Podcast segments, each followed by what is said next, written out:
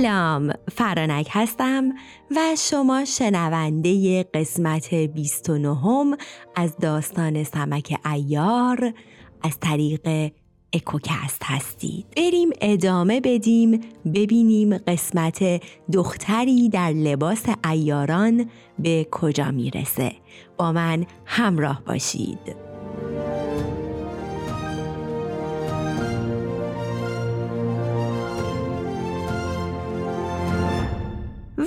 اما راوی داستان چنین نقل می کند که وقتی لشکر از قلعه بیرون آمدند در هر طرف به جستجوی ترمشه پراکنده شدند و به میان درختان رفتند. خان ابن خان پیشا پیش آنان حرکت می کرد که ناگهان از میان درختان قررش شیری را شنید.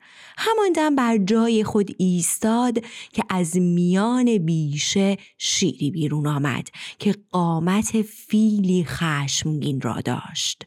خان بسیار تعجب کرد. شیر همچون رعد می قرید و نعر زنان به سوی خان می آمد خان گفت مدت زیادی است که ما در جستجوی این شیر هستیم که با ما دشمنی دارد. شما مدتی در اینجا بمانید. شاید من بتوانم او را اسیر کنم. خان این را گفت و به سوی شیر رفت. شیر وقتی دید که او به سویش می آید نشست و شروع به قرش کرد و از خشم کف از دهان می ریخت و دمش را بر زمین می‌زد و گرد و خاک برپا می کرد تا اینکه خان به او نزدیک شد. خان با شمشیر به او در آویخت و مدتی کوشش کرد اما نمی توانست به او نزدیک شود چرا که شیر با چنگ و دندان با او نبرد می کرد. خان انان اسبش را گرداند و دست به کمان برد. تیری به سویش انداخت که در چشم راست شیر چنان جای گرفت که تیر در سر شیر ناپدید شد. شیر قرید و راه گریز در پیش گرفت. خان تیر دیگری به سویش انداخت که تیر در شکمش ناپدید شد. شیر وقتی زخم دوم را خورد جستی زد و به سوی درختان رفت و خان نیز به دنبال او اسب تاخت تا شیر به آبی بسیار رسید و خود را در گودی آب انداخت. خان برگشت تا نزد لشکرش بیاید. که صدای ناله ای را شنید. با خود گفت این صدای ناله از چیست؟ شاید کسی است که شیر به او حمله کرده و او را زخمی کرده. پس در پی یافتن صدا رفت. کسی را دید که از درخت آویزان شده و از خون بسیاری که از دیگر اعضای او به سرش آمده بود سرش ورم کرده بود. خان نزدیک او رفت و او را از بند رهانید و نشاندشت. آن شخص به سختی نفس می‌کشید. مدتی صبر کرد تا خونها به اندامهایش بازگشت و صورتش معلوم شد. خان ترمشه را شناخت. زیرا خان در ماچین او را دیده بود. از دیدن چنین چیزی بسیار شگفت کرد و گفت ای ترمشه این چه وضعی است؟ ما به جستجوی تو آمدیم که شنیدیم تو سمک را آورده ای که او را در بند کنی. اکنون تو را می‌بینم که خود در بند گرفتار آمده ای چگونه چنین شده است؟ ترمشه زبان گشود. ماجرای خود را چنین شرح داد. من با سمک بودم و می‌خواستم که او را در بند کنم. خدا نخواست و او مرا در بند افکند. سمک و آتشک و سرخورد همکنون در قلعه هستند و رفتند تا محپری را ببرند. خان گفت ما هیچ کس جز این مرد که ارمن شاه به جستجوی تو و سمک فرستاده است را ندیدیم و با سواران به جستجوی تو آمده ایم. ترمشه گفت ای خان کسی را بفرست تا ببیند که سمک محپری را برده است یا نه. وقتی فرستاده خان نزد ادخان رفت و ماجرا را گفت ادخان از جایش بلند شد و گفت آنها چه می‌گویند؟ سمک از آسمان آمده و محپری را از راه آسمان برد. این چه حرفی است؟ آنگاه دو خدمتکار را به شاهنشین فرستاد تا ببیند که محپری در آنجا هست یا نه. اگر نیست که جای بسی شگفتی است. خادمان به شاهنشین آمدند و دیدند که فقط دو کنیزک در آنجا هستند. پرسیدند محپری کجاست؟ آنها گفتند ما نمی‌دانیم. خادمان همه جای شاهنشین را گشتند اما در هیچ جا نشانی از محپری نیافتند. پس نزد ادخان آمدند و ماجرا را شهر دادند و کنیزکان را هم با خود آوردند.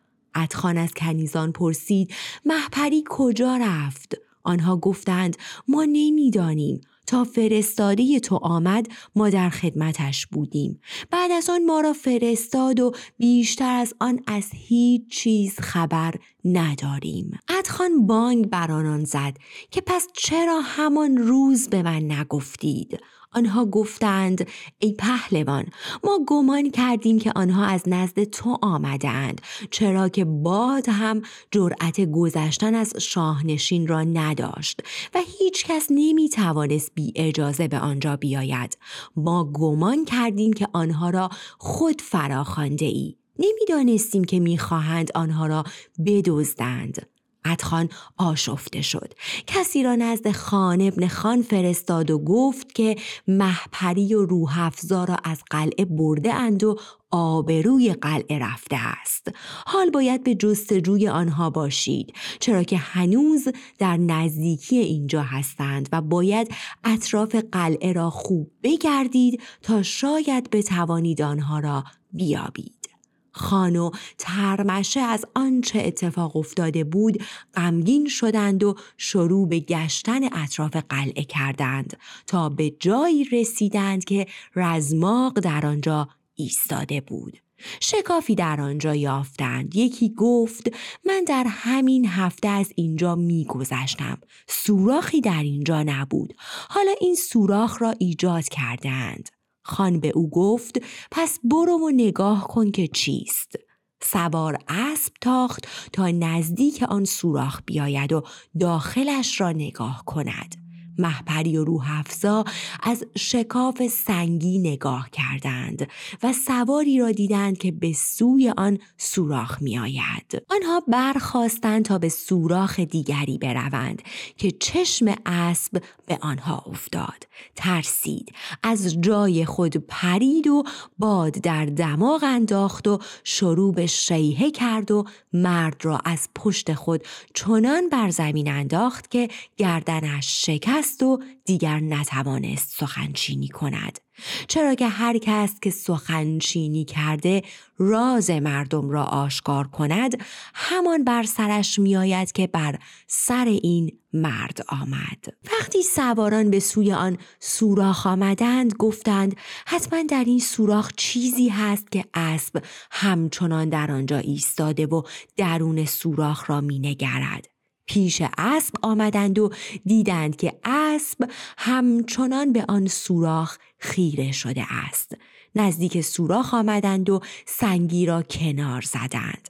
محپری و روح را دیدند که در آن غار نشسته بودند. آنها را بیرون آوردند. ترمشه به آنها نگاه کرد و در شگفت شد. پس گفت چه کسی شما را به اینجا آورده است؟ روح افزا گفت ما را به اینجا آوردند و ما نمی‌دانیم که او چه کسی بود. ترمشه گفت من به شما می‌گویم که می‌دانید یا نه. شما حرف نمی‌زنید الا در زیر ضربات چوب. من خودم می‌دانم چه کسی این کار را کرده اما نمی‌خواهم بگویم و می‌خواهم که خودتان بگویید. ای خان آنها را باید به قلعه برد و آنها را وادار به اقرار کرد که این کار از دست من برمی آید ای پهلوان تو در اینجا با سپاهت بمان تا من آنها را به قلعه برده و ماجرا را از آنها باز پرسم و بعد پیش تو بیایم. این را گفت و محپری و روح را به قلعه و نزد اتخان برد. ادخان وقتی محپری را دید گفت ای زیبای سرکش آیا دختر پادشاهان چنین می کنند و بدنامی به بار می آورند و نام خود را به ننگ آلوده می کنند و از روی بدنامی و ننگ آبروی قلعهدار پادشاهان را می برند. من تو را در شاهنشین جای می دهم و چنان که در خور شاهان است تیمارت می کنم و نمی گذارم هیچ مردی پایش به شاهنشین برسد تا تو معذب نشوی و نگهبانی برایت نمی گذارم اما تو سرانجام چنین کاری می کنی که آبروی مرا نزد پادشاه ببری.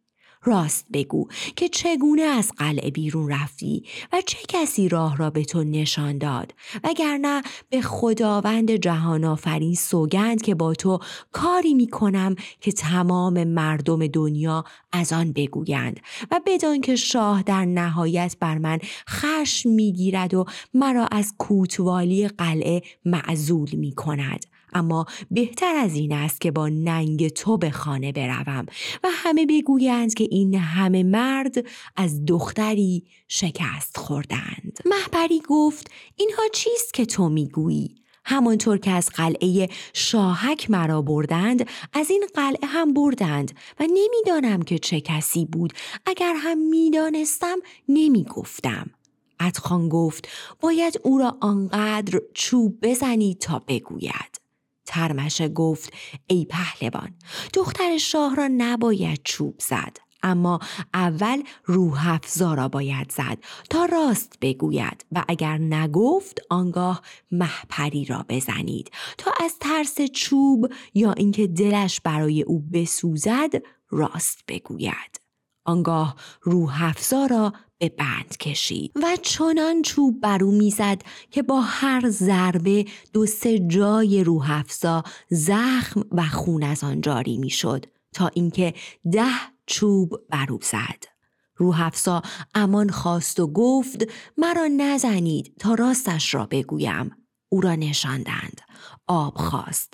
به او آب دادند تا نوشید. آنگاه تمام ماجرا را آنطور که دیده بود از کارهای رزماق و آمدن سمک و از قلعه بیرون بردنشان همه را شهر داد. ترمشه گفت اکنون سمک کجاست؟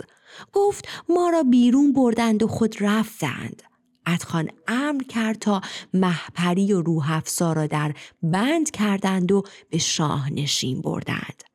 خدمتکاری سیاه و زشت به نام منکول بود که او را به عنوان نگهبان با آنها فرستاد. پس همان دم کسی را به خانه رزماق هیزم شکن فرستاد تا او و هری که در آنجا هستند را بگیرند. سربازان به خانه رزماق آمدند و زن و دخترش را گرفتند و دیگر کسی را در خانه نیافتند. آنها را نزد ادخان آوردند. ادخان گفت ای بد کردار حرامزاده این چه کاری بود که تو کردی؟ پاس نان و نمک ما را نداشتی و قلعه شاه را برباد دادی. راست بگو که شوهرت و سمک و سرخورد کجا هستند؟ زن گفت ای پهلوان آنها را نمی‌دانم اما شوهر و فرزندانم برای آوردن هیزم رفتهاند و از سمک و سرخورد خبر ندارم. ترمشه گفت ای پهلوان باید آنها را از قلعه به پایین انداخت چرا که دروغ می‌گویند. زن گریه کرد و گفت ای پهلوان من در قلعه و خانه خود میمانم و از اوضاع بیرون قلعه اطلاعی ندارم. چه کار دارم که بدانم؟ من کسی را به داخل قلعه نیاورده ام دل ادخان به حال او سوخت و آنها را از قلعه بیرون کرد. آنگاه گفت ای ترمشه تو نزد خان برو و در جستجوی رزماق باش و به او بگو که رزماق و فرزندانش را جستجو کند و اگر کسی هم آمده و نامهای برای او آورده را نیز بگیرند. ترمشه برخواست و زن و دختر رزماق را جلو انداخت و از قلعه بیرون آمده ماجرای محپری و روح افسا و هر چرا که شنیده بود و بیرون کردن زن و دختران او را از قلعه همه را برای خان شهر داد و آنگاه گفت ای ادخان ما باید این دره و کوه را بگردیم و مراقب باشیم. شاید کسی از آنها را بیابیم. من می‌دانم که اگر روز شود لشکری میآید و محپری را می‌برد و دیگر این که باید در جستجوی رزباق و فرزندان او باشیم و آنها را بگیریم. خان گفت همین کار را می کنیم. و اما راوی داستان چنین می‌گوید که وقتی محپری و روح را از قار بیرون بردند رزماغ گفت ناگزیر آنها را به قلعه می‌برند و آنها را بازجویی می کنند و آنها خواهند گفت که ما این کار را کردیم نباید این کار را به خاطر زرهایی که سمک به ما داده بود می کردیم. حال از خانمان خود جدا و بدنام شده ایم و آنها زن و فرزندان ما را هلاک خواهند کرد. حال پشیمانی دیگر سودی ندارد. چاره آن است که هرچه زودتر خود را به لشکرگاه خورشید شاه برسانیم چرا که اگر سربازان قلعه بیایند ما را امان نخواهند داد. این را گفت و همه غمگین شدند.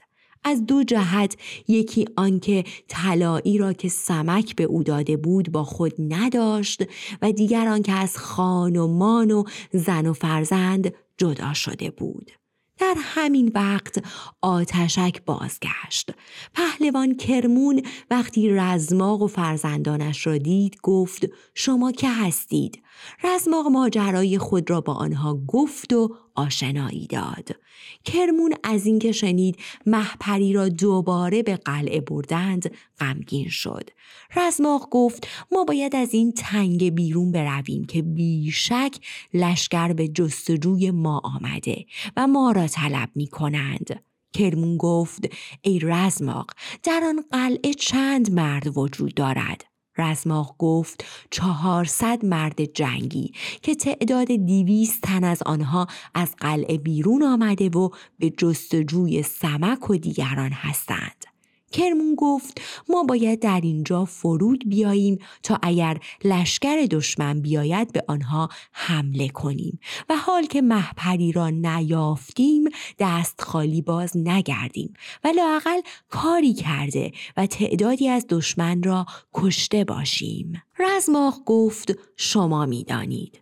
در آن تنگ فرود آمدند آن تنگه جایی در زیر قلعه بود و قلعه بر روی آن دره بنا شده و یک راه بیشتر نداشت که پر از آب و علف بود.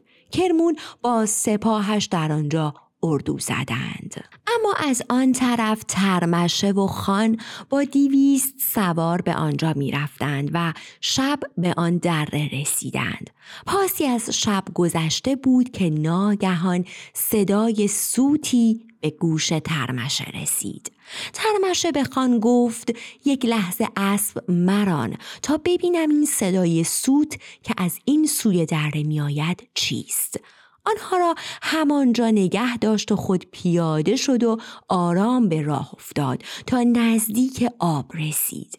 مردی را دید که اسبش را آب می‌داد و سوت می‌زد. آرام آرام در میان تاریکی پیش رفت و ناگهان بر سر آن مرد پرید و او را محکم گرفت و در بند کرد. اسبش را هم گرفت و نزد خان برگشت. خان گفت ای ترمشه این مرد را از کجا آوردی؟ چرا او را بسته ای ترمشه گفت ای پهلوان او را در کنار آب دیدم که اسبش را آب می‌داد. می‌دانم که او تنها نیست. خان گفت ای مرد تو که هستی و این چه راهی است که در پیش گرفته ای مرد گفت من از سپاهیان لشکر ماچین هستم و در اینجا برای شکار آمده ام شکاری از دست من گریخت و من به دنبال او به اینجا آمدم و شکارم در اینجا ناپدید شد. ترمشه گفت ای مرد آیا این چونین با ما سخن می‌گویند؟ حرفت درست است. آیا کسی در تمام ماچین وجود دارد که ما را نشناسد؟ پس گفت من زندانبان ارمنشاه هستم. مرد از جواب دادن باز ماند. ترمشه گفت ای مرد به خدا سوگند که هر چه گفتی همه دروغ است. شکار چیست؟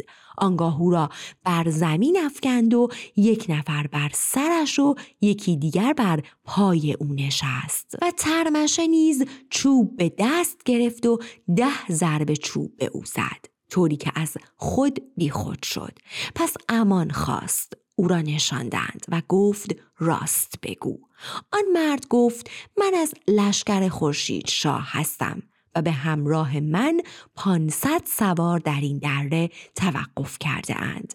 آنگاه از رفتن آتشک نزد خورشید شاه و ماجرای سمک و محپری را گفتن و فرستادن شاه کرمون را با سپاه و آمدن آنها به آن دره و بازگشت آتشک و آمدن رزماق و فرزندانش و ماجرای رفتن محپری و دوباره به قلعه بردنش همه را گفت.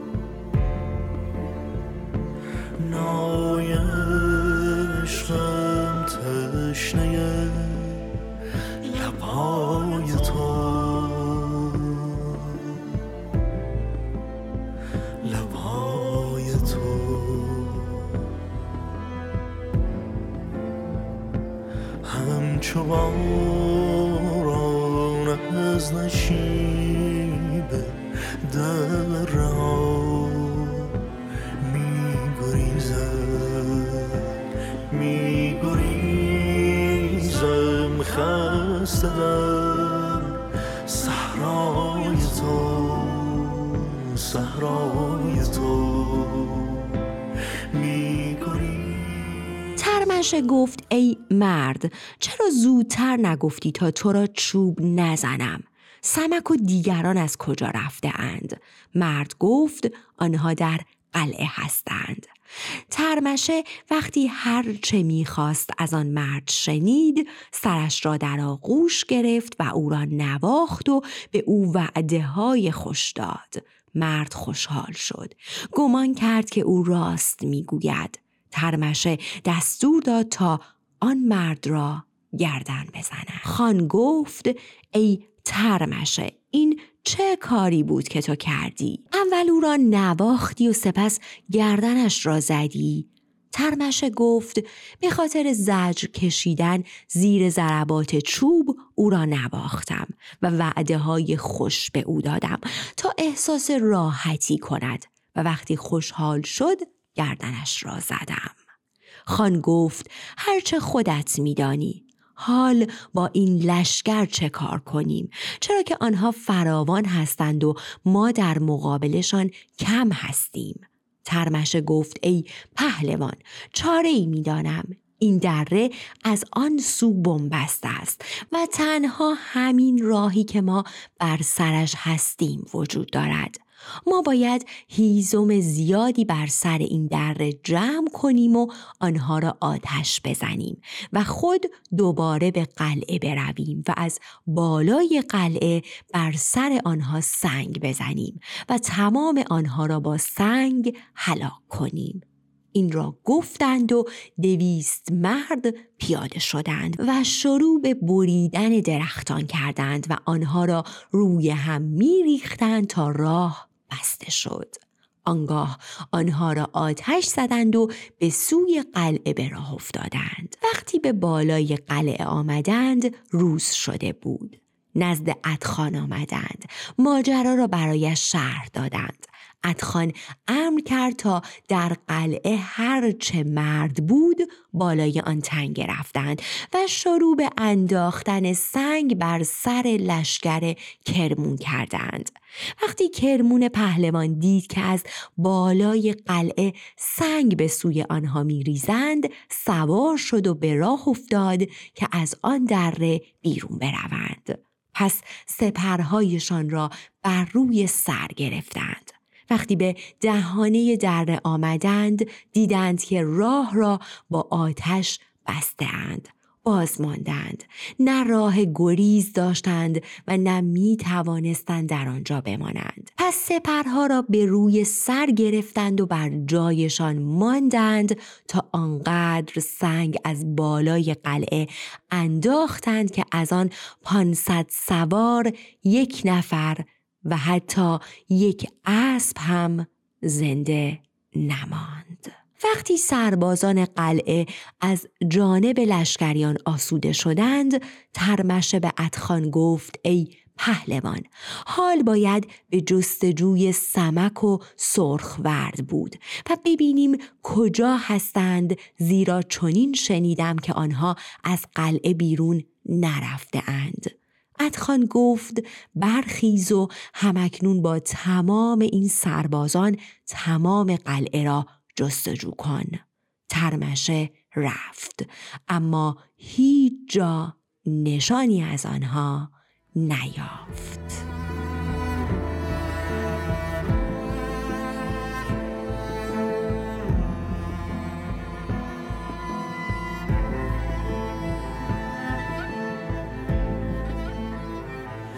مثلم از یک لحظه دیدارت هنوز هنوز. و چه مستی هاست در صحبای تو صحبای تو. همچون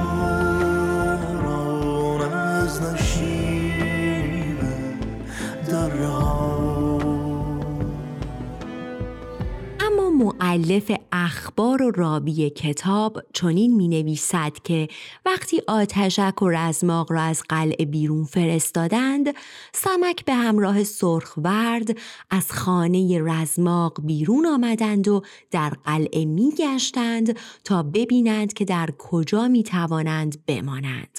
اما هر جا را که نگاه کردند جایی برای آنان نبود. تا اینکه به یک کاهدان رسیدند. وارد آن کاهدان شدند. دری آهنی دیدند که قفلی بر آن زده بودند. سمک گفت آیا اینجا نمی توانیم بمانیم؟ پس قفل را در دست گرفت و با تمام نیرو به آن فشار آورد تا قفل شکست و در باز شد. آنها وارد شدند. اتاقی دیدند که چهار صحن روبروی هم در آن بود و در هر صحن یک خم شاهانه پر از طلا بود و در اطراف صحن دری نیز بر روی زمین ساخته شده بود. سمک بسیار تعجب کرد. پس آن در را گشود. نردبانی نمایان شد و آنها از نردبان پایین رفتند. در زیر زمین خانه ای دیدند و در آنجا نیز چهار صحن روبروی هم و پر از طلا وجود داشت. سمک گفت ای ورد ما باید در همین جا بمانیم که جایی امن است. زیرا اینجا خزانه است و هر کس نمی‌تواند به اینجا بیاید. پس دو سه روز در اینجا میمانیم تا ببینیم چه می شود و چه چاره ای می توانیم بکنیم.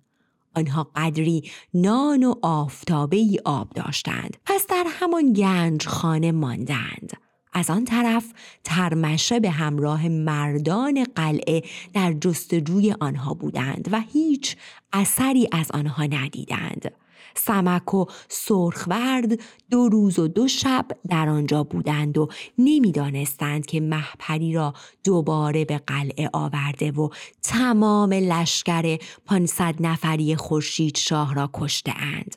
در فکر بودند که ناگهان صدایی شنیدند. سمک از درز در نگاه کرد و جوانی به زیبایی صد هزار نگار و بلند قد و کمر باریک دید که لباسی از اطلس پوشیده و کلاهی گوهر نگار نیز بر سر گذاشته بود. جوان کنار خم آمد و مقداری زر برداشت و افسوس می‌خورد و با خود می‌گفت افسوس که اگر سمک کارش را با من می‌گفت چنان چاره می ساختم که این همه مردم هلاک نمی شدند و محپری در بند نمی افتاد.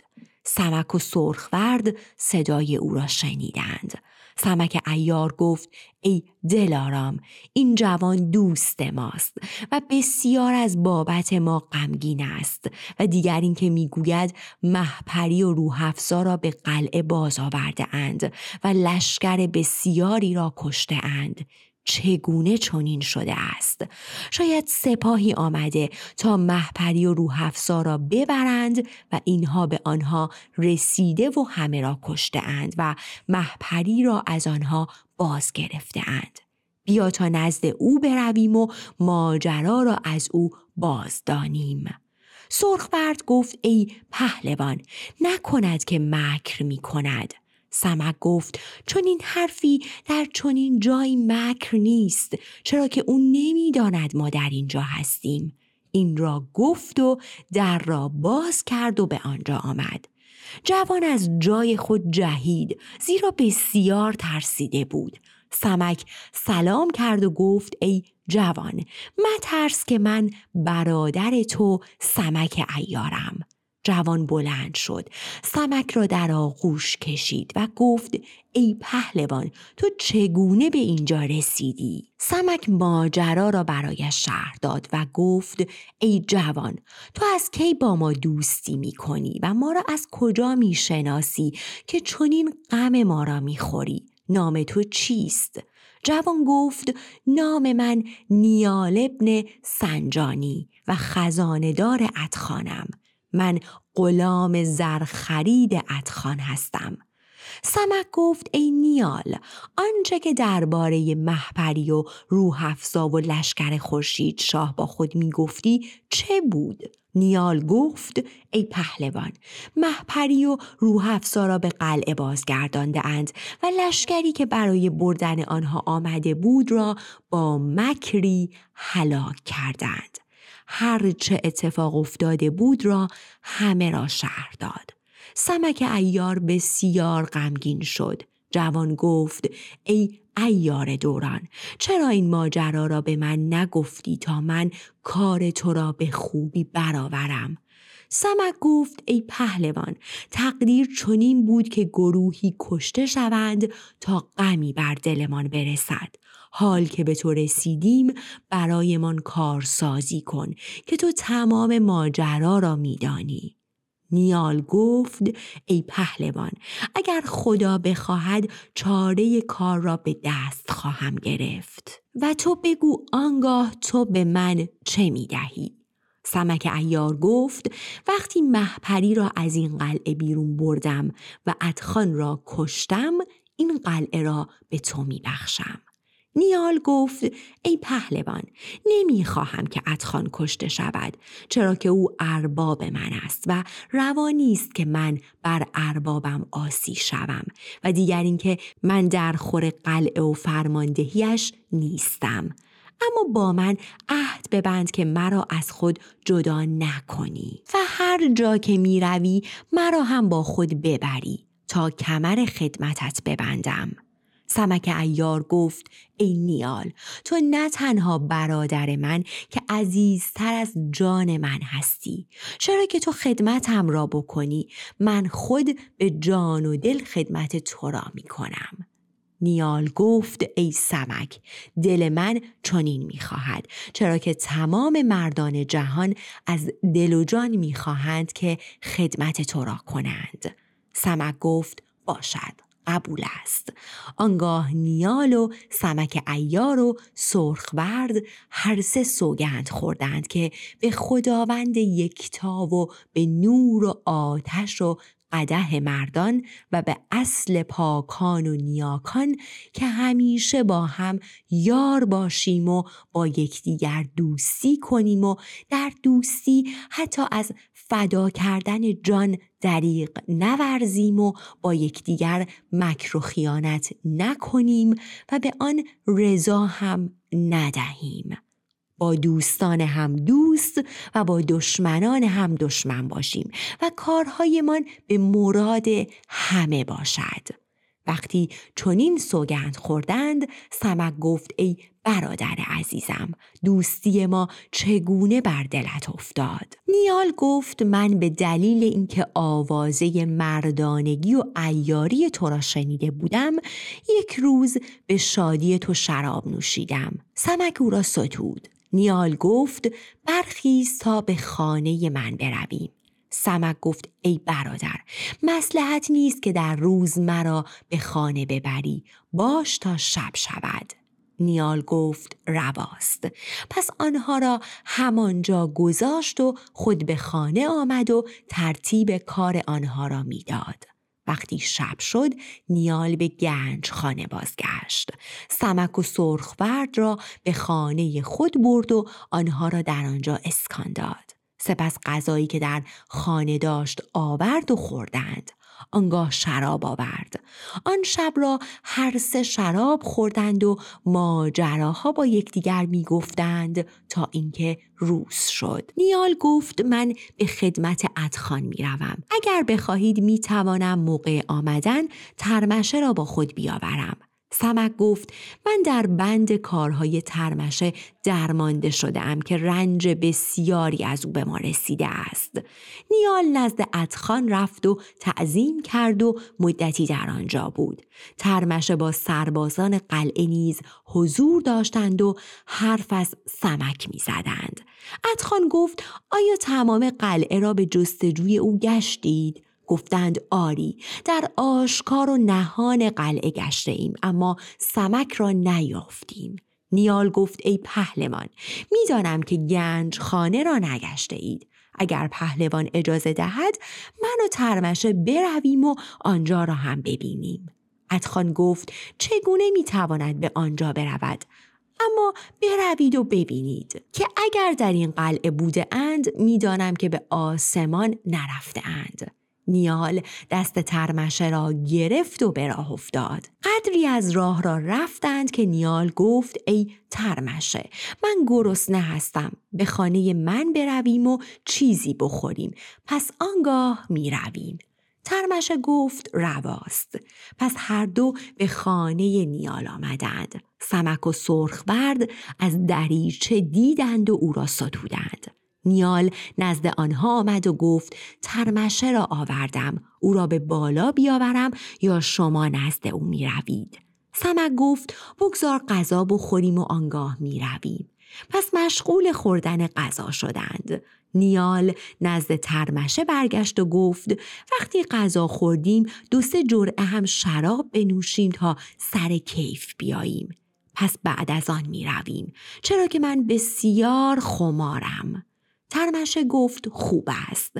آنگاه به سوی اتاق بالا رفتند. وقتی ترمشه به بالا رفت سمک و سرخورد را دید. حیران شد. زبانش از گفتار باز ماند. سرخورد بلند شد و چنان مشتی بر دهانش زد که سه چهار دندان او شکست.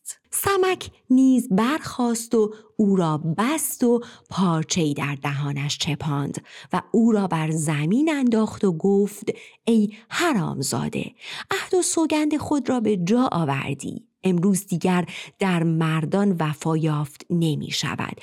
چه رسد به تو که نه زنی و نه مرد؟ هرچه می توانستی از روی بدکرداری و حرامزادگی کردی و گروهی را به کشتن دادی. تو گمان کردی که سمک دیگر در دنیا نیست؟ آیا با تو کاری نکنم که تمام جهانیان از آن عبرت بگیرند؟ سمک نیستم اگر تو را چنان نکشم که تمام مردم دنیا از آن بگویند. آنگاه او را همانجا انداختند و خود به نوشیدن شراب پرداختند تا شب شد. سمک به سرخورد گفت ما باید برویم و محپری و روح را به اینجا بیاوریم. سرخورد گفت فرمان بردارم. سمک به نیال گفت ای برادر آیا میدانی که برای محپری چند نگهبان گذاشته اند؟ نیال گفت ای پهلوان تنها یک خدمتکار زشت رو به نام منکول را گذاشته اند سمک گفت خوب است.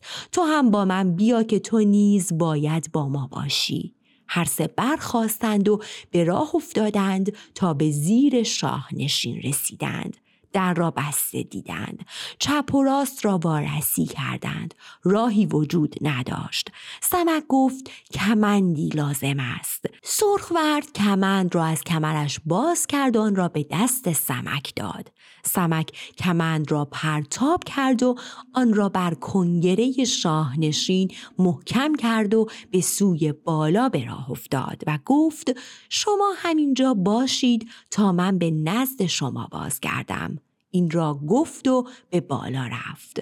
پس کمند را برداشت و در بام به راه افتاد. تا بر سر بام رسید. از آنجا نگاه کرد و محپری و روح افزا را دید که بند بر پای هر دو بسته بودند و شمعی کنارشان میسوخت. صدای پای سمک به گوش روح افزا رسید. پس گفت ای ملکه از بالای بام صدای پای کسی می آید محپری گفت اگر چنین است حتما سمک آمده. پس به بالا نگاه کردند و گفتند ای سمک ایار به فریاد ما برس که بیش از این طاقت این بند را نداریم. سمک با کمند به پایین رفت. گفت نگهبان شما کجاست؟ روح افسا گفت در آن سوراخ است. سمک گفت او را فرا خانید و به کاری که می‌دانید بفرستید. روح افسا گفت ای لالا آبی به من بده. روح افسا همانطور فریاد می‌زد و آب می‌خواست. لالا گفت چرا ساکت نمی‌شوید؟ نیمه شب است و شما هنوز آرام نمی‌گیرید و فریاد می‌کنید. بیش از این مرا عذاب ندهید تا کمی بیاسایم. روح افسا گفت ای لالا آبی به من بده که طاقت تشنگی ندارم. خادم فریاد کنان برخواست و کوزه آب را برداشت و آمد تا به آنها آب بدهد که سمک ایار چنان خنجرش را بر توهیگاه او فرو برد که همان دم جان به جان آفرین تسلیم کرد. سمک بند از پای آنها گشود و دست آنها را گرفت و آنها را از شاهنشین قلعه بیرون آورد. نیال و سرخورد همانجا منتظر بودند. پس هر پنج تن به راه افتادند و به خانه نیال آمدند. سمک ایار گفت ای پهلوان تو باید کاری کنی. نیال گفت چه کار؟ سمک گفت به دروازه قلعه برو و دربان را بکش و در را باز کن و بازگرد تا احساس امنیت کنیم. نیال گفت چرا چنین باید کرد؟ سمک گفت وقتی بازگشتی برایت تعریف می کنم. نیال به سوی دروازه رفت. وقتی رسید دروازبان را کشت و دروازه را باز گذاشت و برگشت و گفت ای پهلوان در این کار چه فکر و حیله‌ای به کار بردی؟ سمک گفت وقتی فردا این راز آشکار شود و محپری را نیابند تو نزد ادخان می‌گویی که این کار را ترمشه کرده و به این بهانه او برای یافتن آنها لشکر را از قلعه بیرون میفرستد و ما می توانیم قلعه را بگیریم. نیال گفت فکر خوبی است.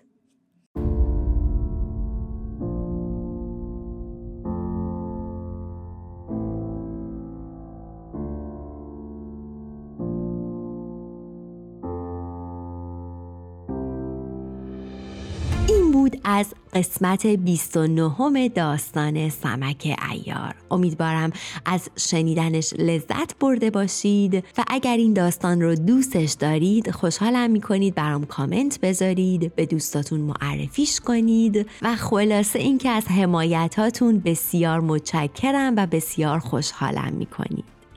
تا قسمت بعدی این داستان مراقب خودتون باشید.